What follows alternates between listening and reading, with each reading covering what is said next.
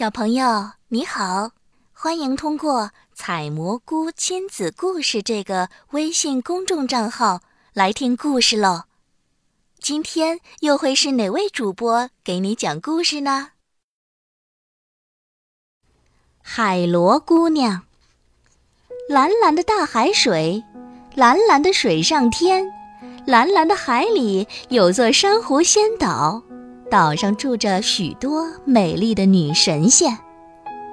在大海的另一边，有一个勤劳的青年，不管大海涨潮还是退潮，他天天起得比太阳还早。他唱的渔歌比海浪声还好听。一年三百六十五个早晨，仙女们总能看到那条渔船，听着它动听的渔歌。在仙女中有一位美丽的海螺姑娘，悄悄地喜欢上了他。可是海神娘娘却不喜欢有人来打扰她的清静，就撒开蓝色的大雾，隔开了人间的声音，也遮住了美丽的眼睛。一天傍晚，青年撒下三次网，只捞起一只金色的海螺。他只好把海螺带回了家。青年的家是一座简单的木头房子，房子里空荡荡的，只有简单的桌椅和灶台。青年把海螺扔进破旧的水缸，转身出去晒网。等他再进门的时候，眼前摆着一桌香喷喷的饭菜。他揉了揉眼睛，不敢相信，是谁家请客弄错了地方，还是我头晕走错了家门呢？他看屋里也没有别人，只有他自己。瞧瞧门外也没有第二个影子，他只好坐在屋外守着，等弄错了地方的人把饭菜搬走。可是等了一个晚上也没有人来。第二天，青年一上岸。就发现自家的烟囱又升起了袅袅炊烟，他三步并作两步跑到家里一看，饭菜蒸在锅里，人还是没有一个。这到底是怎么回事儿？青年的心中疑虑丛生，他决心要查个究竟。第三天，青年并没有下海捕鱼。而是躲在不远的树林里，他一边编织竹篓，一边向小木屋张望。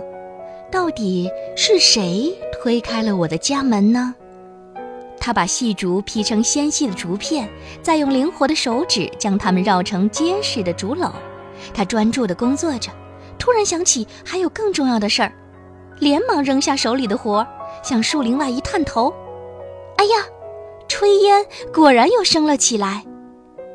青年轻手轻脚跑到自家门外，突然推门进去，哎呀，吓着了屋里一个美丽的姑娘。呃，你是哪儿来的姑娘？你你要是走错了人家，我愿意送你到你要去的地方。美丽的姑娘轻轻的微笑，说话像淙淙的泉水流淌。哦。我家住在大海的那一边，我叫海螺，我愿意和你做个朋友，一起劳动，一同歌唱。从此，青年不再孤单了。青年采线，海螺织网；青年摘果，海螺举盘；青年撒网，海螺摇桨。他们的心快乐的像飞翔在天空中的小鸟。第一年这样过去了，第二年也过去了。第三年，海螺要走了。那天晚上，海上起了大浪，海神娘娘派海鸥来把话传：天亮前必须回转。人间三年，仙岛三天。海螺知道，一旦暴露了行踪，就再也不能待下去了。海螺陷入了深深的痛苦之中。青年追问姑娘为什么伤心，姑娘只好把原委细细诉说：“我本是南海里的仙女，三年前偷偷的来到人间。我的母亲海神娘娘如今已经发现，如果我天亮前不回去，人间就要遭到水淹。青年急忙过去抓住海螺的手，恳求他想个什么方法，好摆脱这场天大的灾祸。海螺连连摆手：“只有一条充满风险的道路可走，可是恐怕不是人能忍受。”没关系，什么样的风险我都不怕，什么样的苦头我都愿吃。青年从心底掏出的话。打动了海螺，他悄悄地把这唯一的希望告诉给青年听了。于是，青年照着海螺的嘱咐，驾着小船摇进黑浪滔天的大海。暴风说：“你不回头，我就把你的嘴巴吹歪。”大浪说：“你不回头，我就把你的鼻子撞下来。”青年说。你们要是挡住我的去路，我就把大海倒吊起来。青年撞破了暴风，压碎了大浪，终于抵达了海神娘娘居住的仙岛。潮水退却，迷雾消散，空中传来娘娘恼怒的声音：“年轻人，你好大胆！你拐骗走我的海螺！”还敢来闯我的仙岛！娘娘啊，海螺不是我拐骗得来，请不要把我们活活拆开呀！你想要什么，我给你什么，别妄想要我的海螺！回去吧，不满足再来见我。娘娘的声音隐去，潮水立即涌起，一个浪头把青年送到了海的那边。家里已经变了样，有朱门大院，雕梁画栋，金碧辉煌。海螺脸上没有笑容，只是很有礼貌地说：“这是娘娘送你的金银财宝，只要你让我回去，就有足够的福享。”青年一脚踢翻满盆的金银财宝，驾着小船又踏上了去仙岛的险恶征程。小船沉入海底。青年浮上海滩，娘娘恼怒的声音再次出现：“怎么？你要是嫌我给的太少，你要多少我就给你多少。”娘娘说什么给多给少？我又不是做买卖，只要你让海螺留下，金山银树我都不爱。哼，好看的姑娘可以给你，只是不能给你留下海螺。回去吧，不满足再来见我。娘娘挥挥手，青年回到了家。海螺已经变成了白发苍苍的老太婆。海螺捂住脸，请求青年让他回去。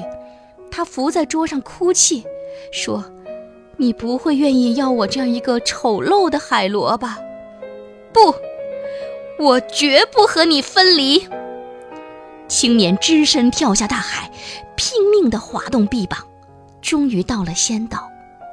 青年插住双腰，要与海神娘娘讲理。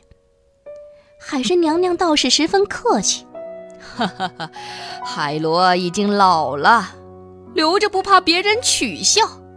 我有成千个美丽的仙女，由你来选，任你来挑。”仙女们走出来，挥着水袖，盈盈笑着，展现婀娜身姿。哪一双眼睛，都能把世间的人迷倒。青年想到海螺原本也是这样一位美丽无比的仙子，想到这儿，他难过的落下泪来。突然，仙女们退去，青年眼前出现了一位酷似海螺的仙女。青年欣喜地擦了擦眼睛，太像了，那不是海螺又是谁呢？可青年又想起，可怜的海螺已经是满头白发了呀。哼，又是娘娘的诡计一条。海神娘娘倒是满脸祥和，她问：“这些仙女哪一个比海螺差？为什么要把海螺当做春日花明夜月呢？说什么春日花明月夜？这些都没有我的海螺好。只要你不折磨它，我不管它是年轻还是年老。海神娘娘突然笑容满面，哎，好，好，好，你赢了，你赢了！赞美你对海螺的坚持和真诚，我相信你们会永远在一起的。当青年回到家中，小木屋又回来了，不过啊，屋顶上已覆盖上一层烂漫的花儿，年轻美丽的海螺也回来了。不过，他已不再害怕时刻面临分离。从此，勇敢真诚的青年与美丽善良的海螺姑娘过上了幸福的生活。